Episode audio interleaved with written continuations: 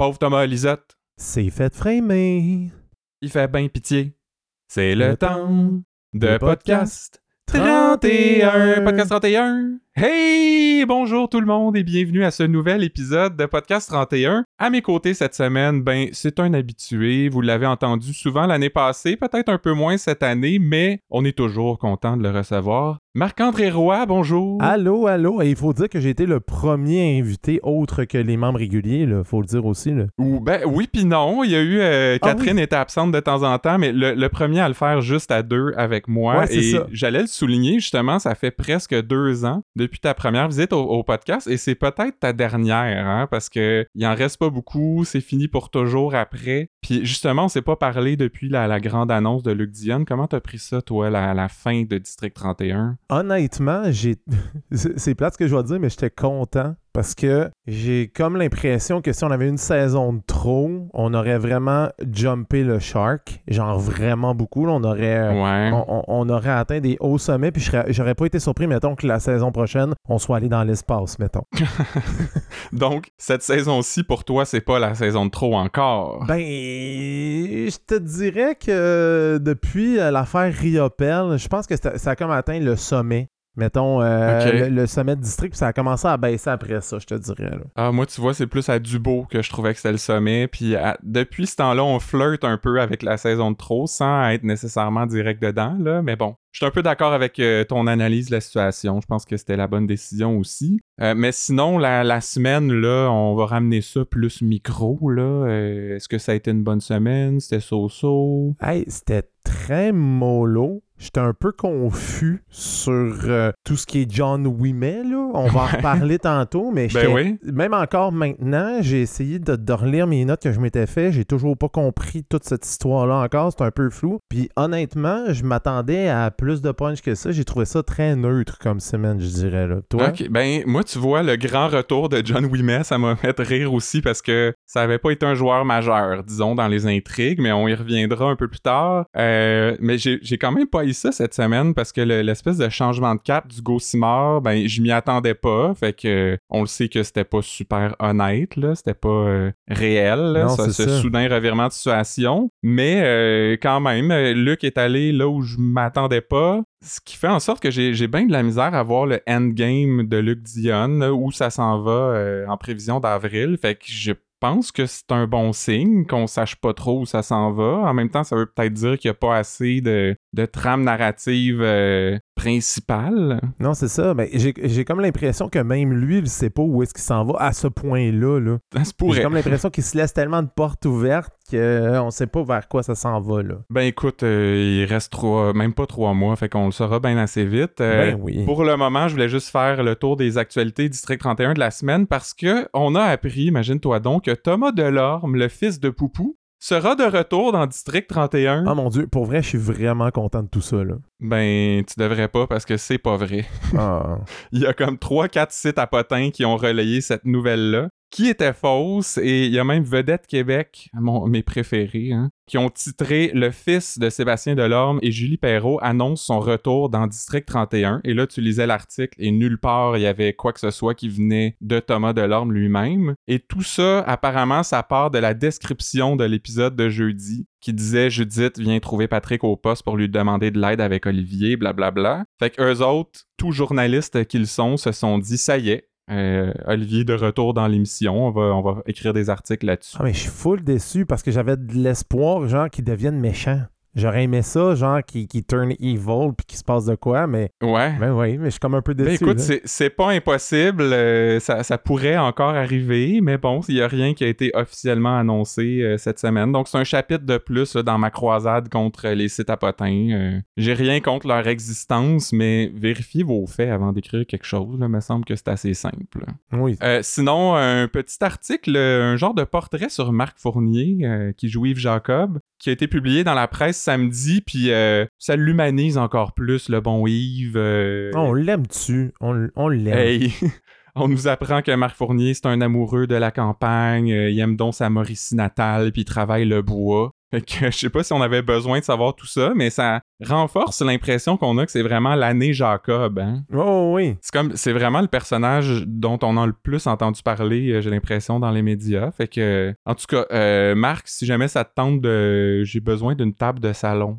chez nous. fait que si tu nous écoutes, pour toutes les belles choses qu'on a dites sur toi depuis nos débuts, euh, en tout cas, je sais pas, je ça de même. Je le souhaite, je te le souhaite. Je te le souhaite, je vais pousser pour. T'es bien fin. Et euh, ben, avant de passer aux intrigues, c'est la plug Patreon d'usage. Euh, juste un petit rappel pour vous dire qu'il reste moins de trois mois pour nous soutenir. Et là, je sais qu'il y en a là, qui se disaient euh, depuis le début, moi, en tout cas, je vais leur donner de l'argent la semaine des quatre jeudis. Mais ce qui est le fun avec Patreon, c'est que ça marche par mois. Puis combien il y a de jeudis dans un mois? Hey, bonne question, je pourrais pas te dire.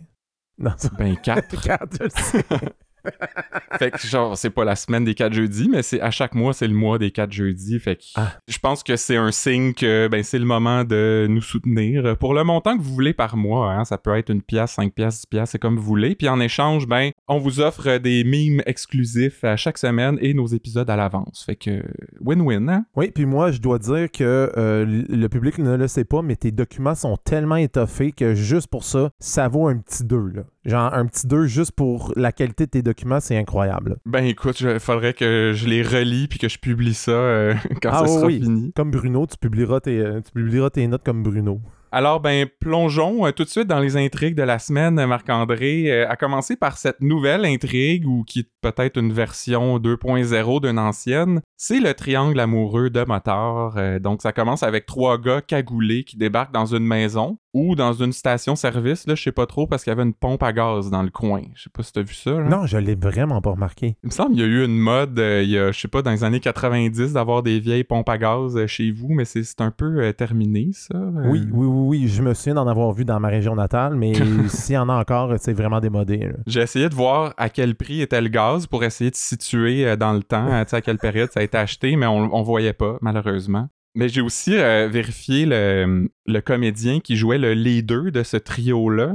Euh, le comédien s'appelle Martin Paquette et j'ai été étonné de savoir qu'il mesure 7 pieds 3. Ah non, c'est un colosse, ce gars-là. Là. Ouais, 7 pieds 3, 450 livres. euh, Il y a des gens sur les réseaux sociaux qui l'ont reconnu des annonces de Cheez-It. Moi, c'était exactement là que je l'avais vu aussi. Ah ouais, moi j'écoute pas bien ben les annonces, je te dirais, fait que j'ai pas euh, j'ai pas fait ce lien là, mais euh, ça a l'air que ça a marqué les esprits. Oh oui. Et ce trio là va surprendre deux personnes dans un lit, ils vont kidnapper le gars et tuer la femme. Et là, ils ressortent là pour mettre le gars dans leur van, mais remettent pas leur cagoule. Ils, ont- ils avaient pris soin vraiment de se cacher la face pour entrer, euh, mais pour sortir par la porte d'en avant en plein jour, c'est plus nécessaire, ça a l'air. Ouais, c'est ça. C'est la, même- c'est la même remarque que je me suis fait. Genre, c'est complètement ridicule tout ça. Là. Genre, assume la cagoule ou assume la pas. Là. Genre, joue pas. euh, genre, alterne pas entre les deux. Là. Ouais, peut-être c'est comme en laine, puis ça leur piquait la face, puis ils ont décidé que c'était plus nécessaire. là. Mhm. Mais bon, les, les gens du 31 arrivent, et là, c'est Richard du 24 qui nous apprend que c'est la maison de Steven Paquin, un striker des Sixers. Et il nous dit aussi que, bon, la femme a été tuée, puis qu'il y en a partout sur les murs. J'étais comme, c'est-tu vraiment nécessaire, ça, Richard? Ça te lève pas le cœur un peu quand quelqu'un donne des détails comme ça? Ben, c'est parce que j'écoute tellement de séries policières que je pense que je suis rendu immunisé à tout ça. Fait que, fait que dis-moi-en des mots, genre, euh, je, je, je, je, je suis. euh, j'ai une barrière pour tout ça, là. Ouais, je sais pas, moi on dirait que c'est que je m'imagine vraiment tous les petits bouts euh, qui, qui dégoulinent. Sur... En tout cas, genre, on va arrêter ça là. Peut-être que si, si nos auditeurs sont du même avis que moi, ils ont pas besoin d'en entendre plus là-dessus. Euh, mais ils ont parlé de Striker deux, trois fois. Tu sais-tu, toi, c'est quoi un Striker? Hey, j'ai fait des petites recherches, puis Non. tombé sur, j'ai tombé sur un article de la presse qui disait qu'un striker, c'est pas genre un homme à tout faire d'un club école. Ouais, c'est comme si. Je pense qu'on a lu le même article. J'ai- Moi, ce que j'ai compris, c'est que c'est comme. euh, c'est comme un, un moteur en devenir. Il est comme en probation. Ouais, je pense que c'est ça. C'est c'est ce que j'avais cru comprendre aussi, là. Fait que ça m'étonne quand même que ça ait pas été expliqué parce que on, Dieu sait que Luc a l'habitude de- d'expliquer et de réexpliquer chaque terme qui pourrait ne pas être compris par le public. Donc ça, il nous a laissé dans le noir pour celle-là. Ouais. Et là, ben, on revient au 31 et il y a une certaine Karine Hamel euh, qui est là. Et je sais pas si tu te souvenais d'elle. On l'avait déjà vue dans District 31. Hey. non, du tout. Du tout, du tout. Ben imagine-toi donc, c'est elle qui était venue remplacer Dacia là, quand elle s'était faite euh, kidnapper, puis enlever un rein, puis tatouer. Là. Ah mon dieu, mon dieu, ça fait longtemps ça là. là. En quelle année ça? Deux- Novembre 2019. Ah, c'est ça, t'as dû checker dans tes documents. J'étais sûr que t'allais checker dans tes documents. Ouais, puis quand je suis allé checker, j'ai aussi vu que j'avais noté que Karine est allée dans le sud trois fois avec Gabriel. Oh. Et ben la, la comédienne, c'est Lise Martin euh, qu'elle s'appelle, c'est la blonde de Marcel Leboeuf dans La Vie, qui lui jouait qui dans District 31 Et, hey, tu me poses une colle?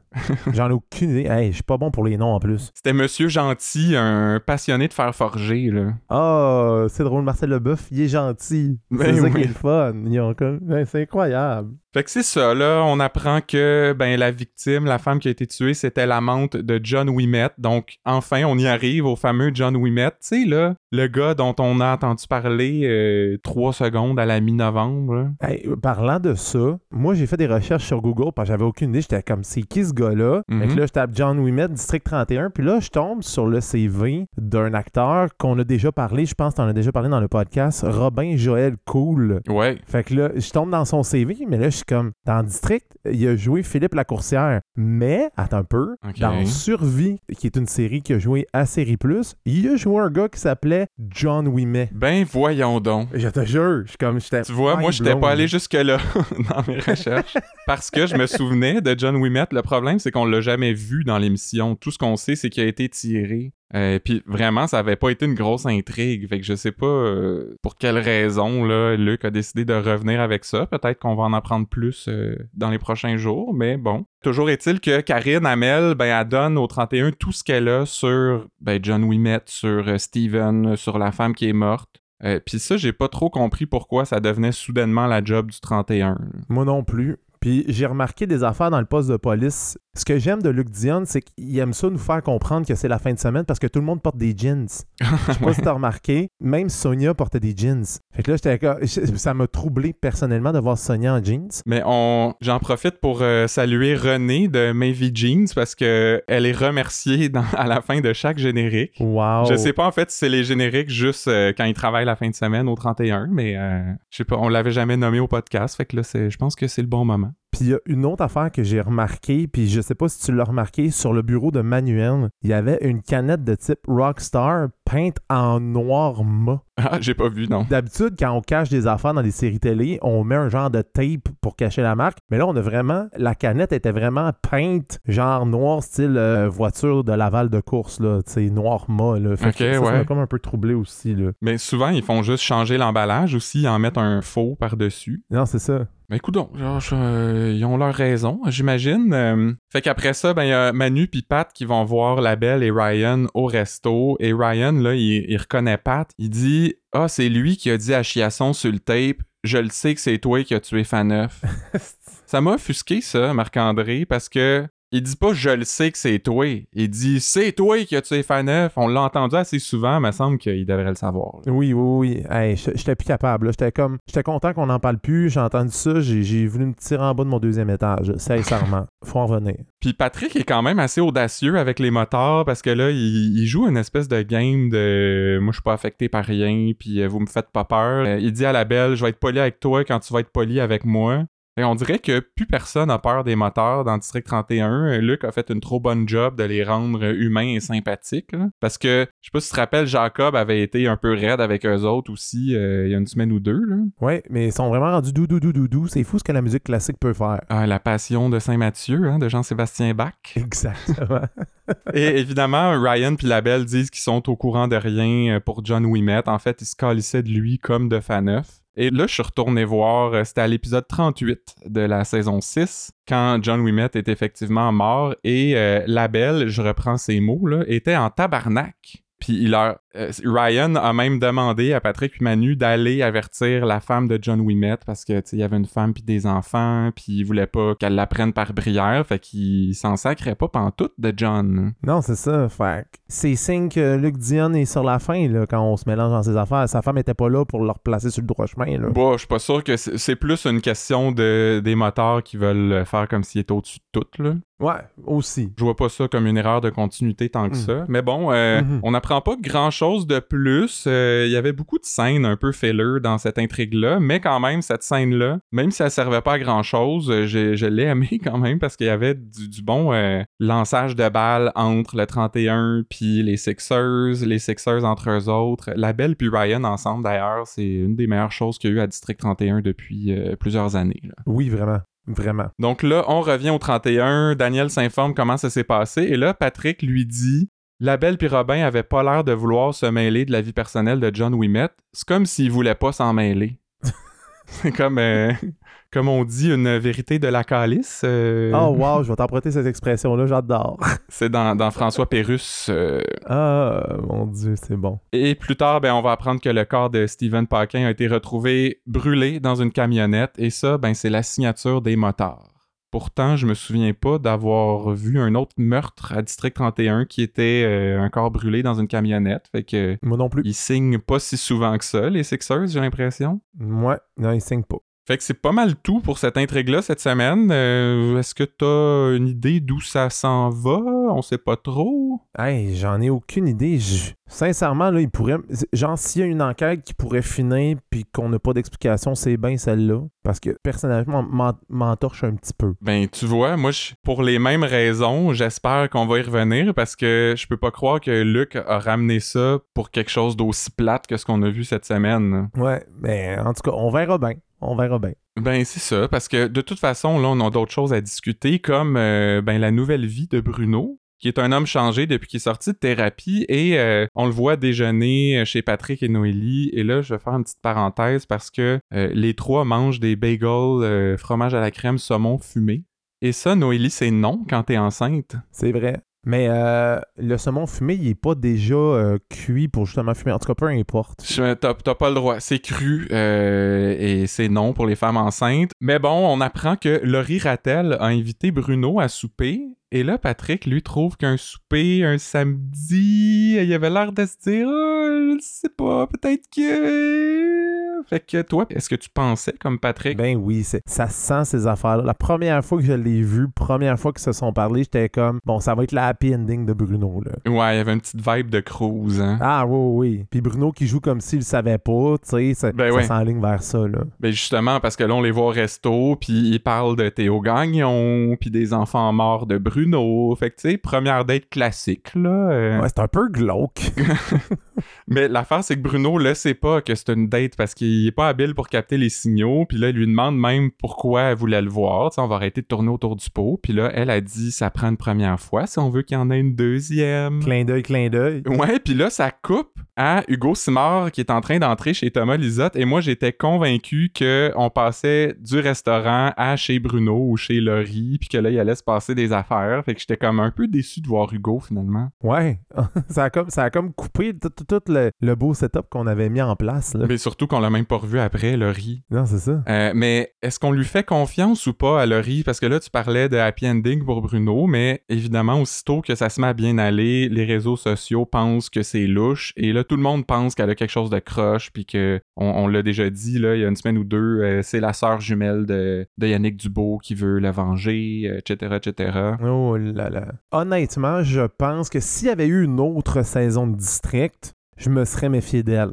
Mais vu qu'il reste quoi, moins de trois mois, comme on a dit tantôt, je pense que ça va s'aligner vers on va comme faire brêter ça jusqu'à la fin, puis ils vont finir ensemble et ils vont vivre heureux au beaucoup d'enfants. Mais oui, puis il peut-tu arriver des mauvaises affaires à quelqu'un d'autre que Bruno aussi à un moment donné, tu sais? Moi, moi je pense aussi que, écoute, ça, ça, va être l'amour, puis euh, ça va bien finir tout ça, là et qui vont peut-être euh, emménager dans le nouveau condo de Bruno parce qu'on le voit magasiner ça aussi. Moi, je connais pas vraiment ça, mais quand j'ai mis pause là, sur l'annonce qui montre à Noélie, j'ai vu que c'est un condo de 1500 pieds carrés à 695 000 dollars. Est-ce que toi, tu connais ça? C'est un bon deal? Je suis allé voir, sincèrement, je suis allé voir sur Kijiji pour voir si c'était un bon deal. Puis, euh, mettons, un 1500 pieds carrés sur le plateau Mont-Royal, c'est 780 000. OK. Puis, avoir les photos, c'est quand même très beau. C'est trois chambres à coucher, une salle de bain. Ah, tu vois, lui, c'était deux chambres, deux salles de bain. Fait que, euh, peut-être c'est un peu équivalent. Euh, je sais pas si je peux te situer, là, parce que il y avait... C'était difficile à lire, mais j'y suis arrivé. Il y avait dans le descriptif c'est rue de la Palestre, dans le quartier florissant des Colombines. Ça t'aide-tu un peu, ça? Ben non, j'en ai aucune idée. Non, c'est parce que ça existe pas, j'ai l'impression. Mais chapeau Ah. euh, à la personne qui fait les faux sites euh, dans District 31 pour sa créativité. Là. Quand même, ça doit être dur de trouver des noms qui existent pas pour vrai, hein, Mhm. puis qui sonnent euh, véridiques. Et là, ben, Noélie euh, dit à Bruno que ben, eux autres vont peut-être déménager en région, fait qu'ils pourraient euh, lui vendre la maison. Fait que j'étais comme, Ah, c'est une bonne idée, en autant que tu te débarrasses de la fiche de limite de vitesse dans l'entrée. Ça, je suis Hey, plus On capable. peut-tu en parler de cette Christie d'affiche-là? Genre? ben, ouais. Je sais que c'est une location. Il, il pourrait minimum l'enlever, je sais pas, mettre un mur, mettre rien, j'en ai aucune idée. Ah, moi, je suis sûr que c'est un choix de- du designer euh, de, de plateau, là. C'est pas, c'est pas la, vraiment... Tu penses? Je pense pas que la personne chez qui il filme a vraiment ça dans son entrée. Hey, je serais curieux. Écoute, on est vraiment désolé si cette personne-là nous écoute et que c'est euh, vraiment son décor. On l'aime pareil, là. Ouais, au début, je trouvais ça euh, cool, un peu edgy, mais on dirait que dès la deuxième fois, j'étais déjà tanné. Euh, puis finalement, Bruno, ben là, hein, c'était le, le gros gag de la semaine. Il reçoit des fleurs au bureau. Puis là, lui est bien sûr que c'est une joke de ses collègues. Il va toutes les accuser. Il fait un peu de l'attitude à tout le monde. Mais finalement, surprise, ça venait vraiment de Laurie. Méga lol. Euh, c'était-tu drôle ou c'était pas drôle? C'était très moyen. Je pense que si, mettons, quelqu'un avait apporté les fleurs, on dirait que quand il était déjà là, je savais déjà que ça s'enlignait vers ça. Mais je pense qu'on dirait que si, mettons, je sais pas, quelqu'un en réception les aurait apportés, je sais. En tout cas, j'ai- oui, pour le fan moyen de district, va trouver ça ha ha ha, très très drôle, poète poète poète, mettons, mais. Ben... Pour, pour, pour moi qui est un peu ferré de district, c'était- correct. C'était gros comme le bras, que c'était vraiment Laurie qui avait envoyé oui. ça. C'était beaucoup trop appuyé pour que ce soit effectivement une joke de ses collègues, mais euh, bon, ça a détendu l'atmosphère un peu et ça a été quand même un bon showcase pour Michel Charette qui était vraiment très bon dans toutes ses, toutes ses réactions, toutes ses façons euh, d'aborder la situation. Euh, on le dira jamais assez, c'est Mhm. vraiment... euh, c'est- vraiment soupçonné tout le monde. C'est ça que j'ai trouvé. Il était rendu à soupçonner n'importe qui dans le poste. Hey, Stéphanie Malo. c'est ça. Fait que voilà pour euh, Bruno et sa nouvelle vie. Il ne nous reste que l'intrigue principale, celle de Thomas Lisotte et Hugo Simard. On se souvient que la semaine passée, ça se finissait avec le, groupe d'intervention tactique au motel euh, où Thomas Lisotte logeait. Fait que là, il arrive, défonce la porte et surprise, il y avait personne dans la chambre. On l'avait un peu calé. Euh, je pense que le Québec au complet savait que c'est ça qui arriverait. Il y a juste des guns puis des couteaux sur le lit. Et je sais pas si Thomas est au courant qu'il y a pas huit bras, là, mais je... pourquoi il y a autant d'armes dans sa chambre? Je comprends pas non plus.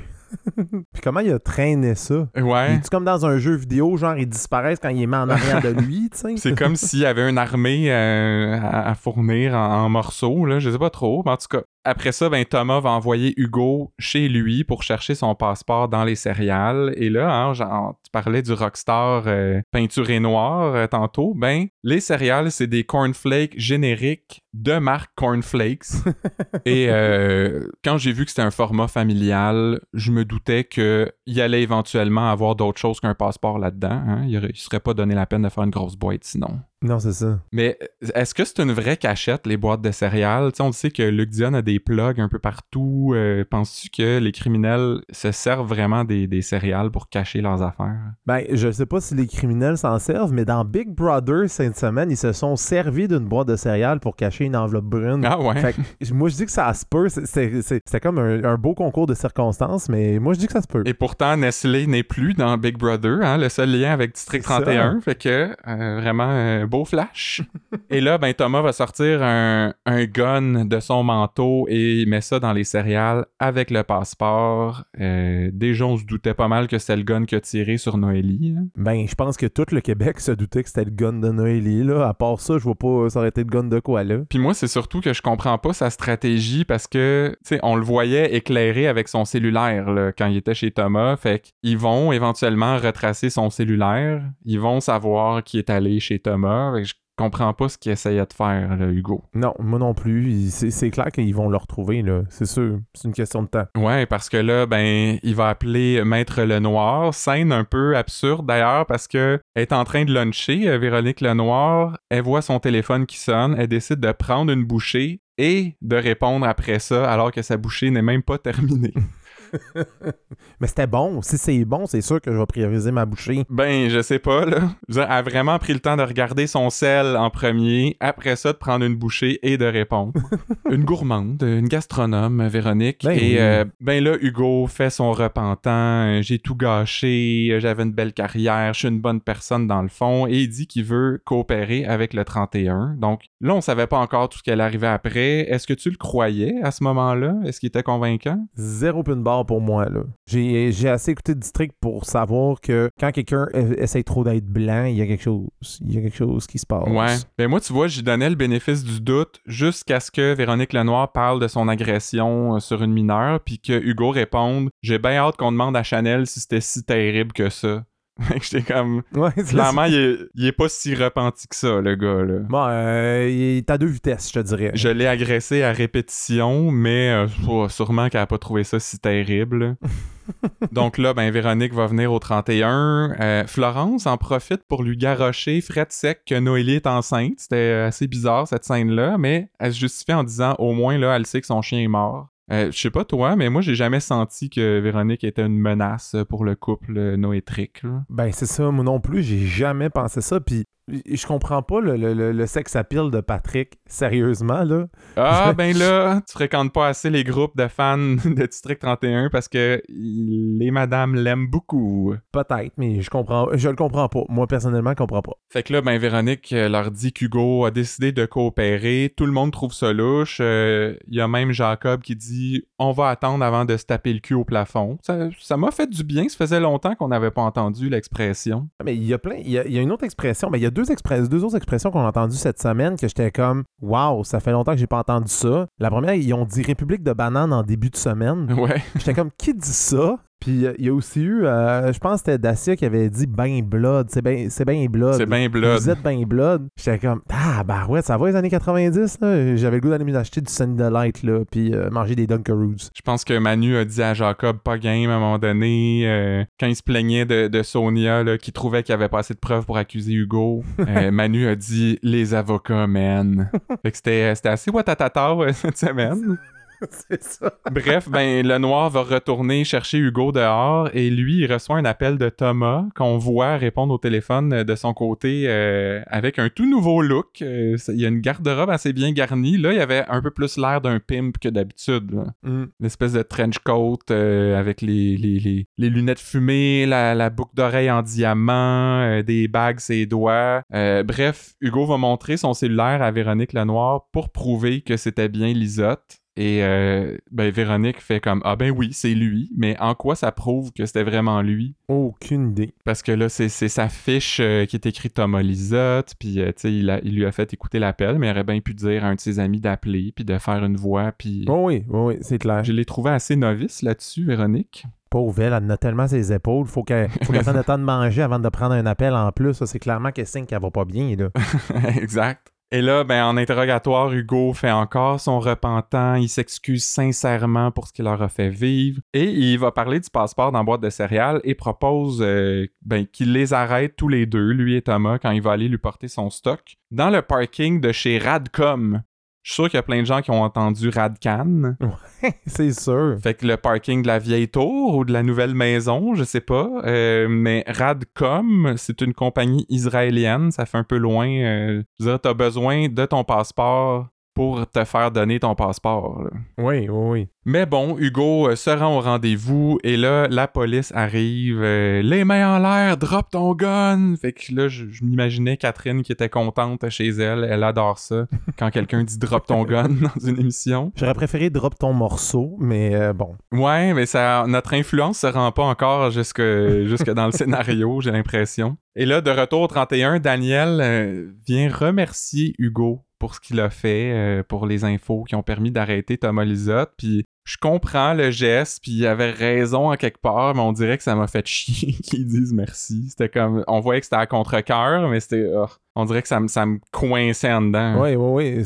Surtout qu'il y avait des doutes quelques minutes avant, là. Ben, c'est ça, mais euh, écoute, effectivement, il les a aidés. Ça reste. euh, bon, j'allais dire une marde, on dira pas ça en ondes.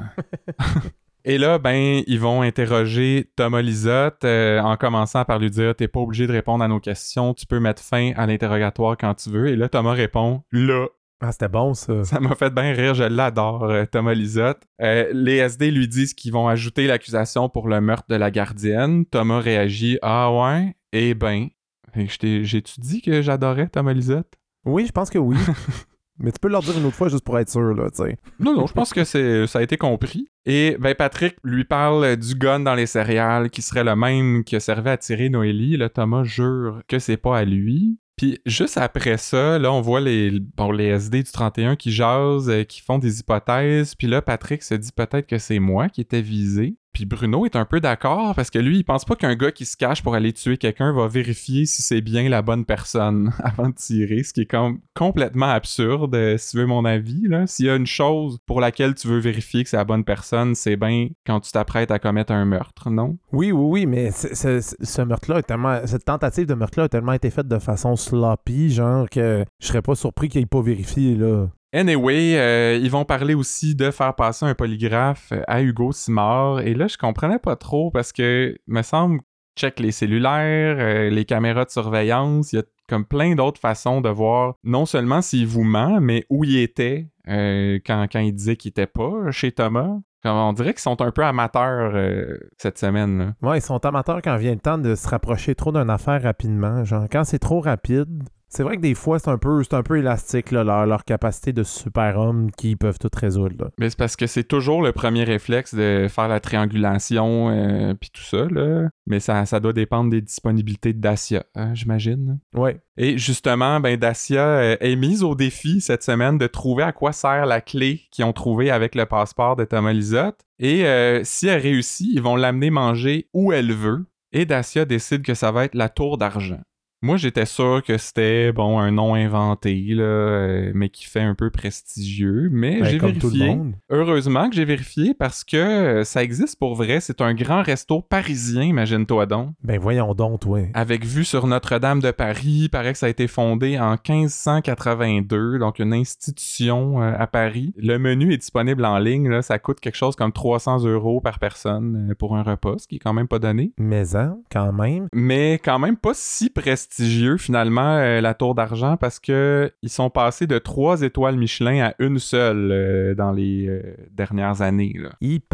Ordinaire. Je sais pas, je vais pas, y- je vais pas aller là. Non, ça vaut pas le déplacement. Non, vraiment pas. Mais en tout cas, bravo Dacia parce qu'elle trouve euh, assez rapidement, on saura jamais comment, mais euh, la clé euh, fit dans la serrure d'un casier aux entrepôts des Mille-Îles et bon, ils vont voir, ils trouvent une pile de cash et une clé USB. Moi, personnellement, je laisserais pas mes affaires là parce que j'ai l'impression que mon casier à l'école était plus sécuritaire que ce qu'il y avait là-bas. Là. Hey, vraiment, hein? C'est comme un petit cadenas cheap. euh, genre, tu peux facilement défoncer cette porte-là. Là. Je sais pas, Mille-Îles, euh, combien ils sont cotés sur Google, combien ils ont d'étoiles. Non, aucune idée, mais j'espère qu'ils en ont plus que le resto de la Tour d'Argent, là. Je sais pas si ça peut être étoilé Michelin, un entrepôt. je le sais pas, hein. En tous les cas, euh, ils vont voir Thomas en prison. Là, il va répéter que c'est Hugo qui l'a framé. Puis il se justifie en disant Je l'haïs, ta pitoune, là, mais je l'aurais jamais tiré. Juste me rappeler, est-ce que j'ai dit tantôt que j'adorais Thomas ou je l'ai pas dit? Pas sûr, pas sûr. Je l'adore, Thomas. Ah, c'est- Et là, ben, Patrick lui montre la clé USB qu'ils ont trouvée dans son casier. Thomas se garoche sur lui et euh, la semaine se termine comme ça. Donc, pas un punch à suspense euh, comme ceux auxquels on est habitué, mais quand même, ça m'a satisfait comme fin euh, de la semaine. Tout ça, c'est à suivre. Euh, est-ce qu'Hugo va se faire pogner? Si oui, rapidement. Sinon, est-ce qu'il va faire des dommages avant, à ton avis? ah, hey, j'en ai aucune. Je sais pas pourquoi. Quand je les ai vus team up ensemble, genre faire équipe ensemble, j'étais comme, il va se passer de quoi? Moi, dans ma tête, je sais pas pourquoi, j'avais comme idée qu'il allait comme, tu sais, assiéger le district, tu sais, le poste Ouais. de police. Je pensais qu'il allait avoir de quoi de big de même. Puis là, encore une fois, je suis sur ma fin parce que t'as un beau potentiel. T'as vraiment deux bons personnages. Thomas Lisotte, incroyable. Tu sais, Hugo Simard, un peu moins, mais quand même, ensemble, j'étais comme. Ouais, ouais. Wow, ces deux forces-là auraient pu faire de quoi de génial. Puis, tu sais, quand Hugo était dans, dans le poste de police, j'étais sûr qu'il allait sortir un gun en arrière de lui ou whatever, tu sais. Puis, non, pas pantoute. Fait que j'ai hâte de voir où est-ce que ça mène parce que là, ça me laisse un peu sur ma faim. Ouais, je suis un peu d'accord avec toi. En même temps, tu sais, comme je disais au début, je suis quand même satisfait d'avoir été surpris parce que je m'attendais à ce que leur relation euh, se, se bâtisse, tu sais, dans leur haine pour le 31 puis que ça pète euh, à un moment donné. Tant mieux si Luc a réussi à me surprendre. En même temps, moi aussi, j'aurais aimé ça les voir un peu plus ensemble parce que c'est deux excellents personnages, Oui. puis euh, ça allait faire des flamèches. Mais reste que si le 31 pogne pas euh, Hugo rapidement, je vais être un peu déçu de leurs compétences. Vraiment. Mais il reste trois mois, hein, fait qu'ils peuvent faire tirer la sauce encore un petit peu, là. Ben, c'est pour ça que je te disais au début que j'avais de la misère à voir le endgame euh, de Luc. J'ai aucune idée avec quelle intrigue ça va se finir euh, la saison, la série en fait. Fait que on verra. En attendant, euh, une couple de petites affaires en vrac. Euh, la première, c'est que je voulais partager ça avec toi. Euh, je me suis comme souvenu cette semaine que Sylvain Coulombe a existé euh, dans District 31 et ça m'a ça m'a ça m'a fait passer de meilleures journées. Ah, euh, fais- j'aime ça, j'aime ça t'entendre dire que ça te fait passer une belle journée. Ouais, je sais pas, il est comme il est disparu assez rapidement, mais en- genre, je me suis rendu compte cette semaine que je m'ennuyais de lui. Ça, ça m'est venu euh, comme ça soudainement. Euh, sinon, dans le dossier Brière, ben rien de nouveau. Hein? Mélanie est encore fâchée que les SD appellent Brière euh, sans lui demander. Puis les SD chialent encore que le service des coms, c'est de la merde. Euh, Il y a même Jacob qui mentionne le livre sur le 31, puis que on est mieux d'être de son bord, euh, ça pourrait nous péter d'en face. Fait que c- on dirait que c'est clair que Luc veut nous préparer à quelque chose. En tout cas, j'espère, parce que sinon, euh, pourquoi il en parle autant? Là? Ouais, mais ça, ça va peut-être aussi faire poète-poète comme les lettres de Yannick Dubo qui ont juste amené à la blonde de, de, de, de Bruno, là. Ah, ben ça non plus, on ne sait pas si c'est fini ou pas, hein? Ouais, moi je pense j'ai juste l'impression que ça a amené Bruno vers, euh, vers sa nouvelle flamme, pis c'est tout, là. Ouais, ça se pourrait. Alors que ça aurait pu aller bien plus loin, là. Euh, sinon, il y a Judith, euh, la veuve de Poupou, qui vient au 31 pour dire que, bon, son fils va pas bien, il est agressif, il se désintéresse de ses études, mais je te dirais que moi, je le comprends parce que ça fait genre 5 ans qu'il est parti étudier à Londres. Euh, tu sais, t'es supposé avoir pas mal fini, là, après 5 ans, c'est normal, de te désintéresser, je pense. Ouais, mais il a peut-être pris une année backpack, là. Il a peut-être allé faire les Europes, là. Ah, ça se pourrait. Ben oui. Mais ce qui est étonnant aussi, c'est que ça affecte bien gros Patrick. Puis il me semble que c'était exagéré, cette scène-là, là, dans son espèce de breakdown dans les toilettes. Ah, peut-être pas, parce que c'est un futur papa, fait que peut-être que justement, il est en train de se rendre compte de ça, puis ça, les fils se sont touchés, là. Ben oui, ça se pourrait. J'avais pas pensé à ça. Et j'ai remarqué aussi que, bon, il y a une scène où Stéphanie passe voir Dacia et euh, c'est un certain Charles qui va ouvrir la porte. Mais la semaine passée, euh, Dacia nous a parlé de Joachim qui était sur un dossier. Fait que j'étais un peu inquiet pour Joachim. Est-ce qu'il a perdu son poste? Ouais, je l'espère pas. T'es tellement compétent. Ouais, en même temps, on sait pas vraiment. Euh, un autre petit truc, ben, pas grand chose pour Florence puis Noélie cette semaine. Hein. sont allés visiter la veuve de, de John Wimet, puis c'est pas mal tout. Euh, Il y a eu Bruno qui a fait une joke de chocolat à Florence. Là, j'avais le goût de dire reviens-en. Ouais, vraiment. Tu sais, c'était déjà pas si drôle la première fois, mais à chaque fois depuis, c'est de plus en plus fâchant. Euh, J'avais le goût de dire retourne en thérapie, t'as clairement des affaires pas réglées encore, Bruno. Puis, euh, ben, dernier truc, Noélie, euh, ben, elle a des petites nausées de grossesse. fait que j'espère juste qu'elle va pas être réduite à des clichés de femme enceinte euh, d'ici la fin de la série, là, parce que cette semaine, il y avait pas grand chose à se mettre sous la dent. Ah, moi, j'ai remarqué deux autres choses. Euh, je pense que c'était- jeudi. Ouais, c'est ça, c'est jeudi. À un moment donné, ils reviennent puis ils parlent que. Ils ont parlé à François Labelle. François Labelle a, a fait un pétage de coche. Ouais. Il a pété sa coche. Ça m'a comme fait un petit peu chier de, que ce pétage de coche-là ait été off-screen. Il me semble que j'aurais pris ça. Ça m'aurait pris un François Labelle qui pète une coche parce que, avec la semaine monotone que je trouve qui s'est passée cette semaine. Ouais. Puis- mais c'est vrai aussi qu'on l'a pas vu souvent s'emporter, tu sais, perdre le contrôle de ses émotions. C'est vrai que ça aurait été le fun d'avoir ça. C'est ça. Fait que j'étais comme, j'étais comme laissé sur ma puis ça m'a mis un, un peu en cacarnac, pour être super honnête. ok. Puis aussi, une, une affaire que j'ai trouvé drôle, ils ont fait une joke de permis de conduire à Bruno. Ouais. Puis cette joke-là, ce que j'ai aimé, c'est que j'ai comme l'impression que tout ce qui s'est passé après cette joke-là, genre les faux rires, on dirait que c'était vraiment des faux rires de bloopers qui ont comme gardé on cam dans la chose parce que ça avait tellement de l'air sincère que C'est j'étais comme, oublie ça, là. Ça, ça, c'est clairement genre une prise qui était pas supposée être là puis qui ont décidé de la garder parce que ça avait de l'air trop vrai comme atmosphère, là. Ouais, j'ai remarqué ça. aussi, puis on le répète souvent, là, sont très bons, les comédiens de District 31, mais c'est dur de... C'est dur de faker un rire, puis quand il sonne vrai, ça paraît. Fait que c'était le cas euh, dans cette scène-là. T'as Moi, j'avais vraiment l'impression que c'était Michel Charette et non Bruno qui riait. Ouais. C'était vraiment ça. Là. Ben écoute, c'est tout pour les intrigues de la semaine. On est rendu à nos théories, Marc-André, et euh, moi je t'annonce que j'ai trouvé c'était quoi le punch final de la saison. Ah mon dieu, je veux savoir, dis-moi tout. Alors on disait plutôt que Noélie a offert à Bruno d'acheter leur maison parce qu'il s'en va en campagne. Fait que Bruno va effectivement l'acheter, mais évidemment il va vouloir la mettre à son goût, tu sais, pour se sentir un peu plus chez lui. Donc il va entreprendre des, des gros travaux et là, en défonçant un mur pour agrandir, il va découvrir une pièce secrète avec plein d'objets qui relient directement Patrick à tous les crimes non résolus depuis six ans. Ah mon dieu. Fait que le kérosène qui a brûlé le gars, la poussette de la femme enceinte tuée, euh, les clous de 12 pouces pour crucifier la madame de l'ayahuasca. Fait que on va apprendre là, que c'est Patrick qui était derrière tout ça. C'est un tueur en série, mais il va quand même réussir à se sauver avant de se faire pogner en partant dans un ouragan en bateau. Puis euh, là, tout le monde va penser qu'il est mort, mais on va le voir dans la dernière scène, barbu, habillé en bûcheron euh, en Oregon. Oh, wow. J'aime ça. Je veux, je veux que ce soit cette fin-là. Genre, sincèrement, là. Ouais, ça se genre, peut, tu penses? Tout ça serait parfait. Ça serait, ça serait un Christy de bon punch. Genre, moi, si ça finit de même, là, je me lève puis je fais un, je fais un slow clap, là. Genre, vraiment. En plus, sûrement que Fabienne va vouloir qu'on se filme là, euh, nos réactions pendant la finale. Fait que tu seras dans, dans le petit reel. Oh mon dieu, s'il y a bien une affaire que je ferais pas, c'est ça.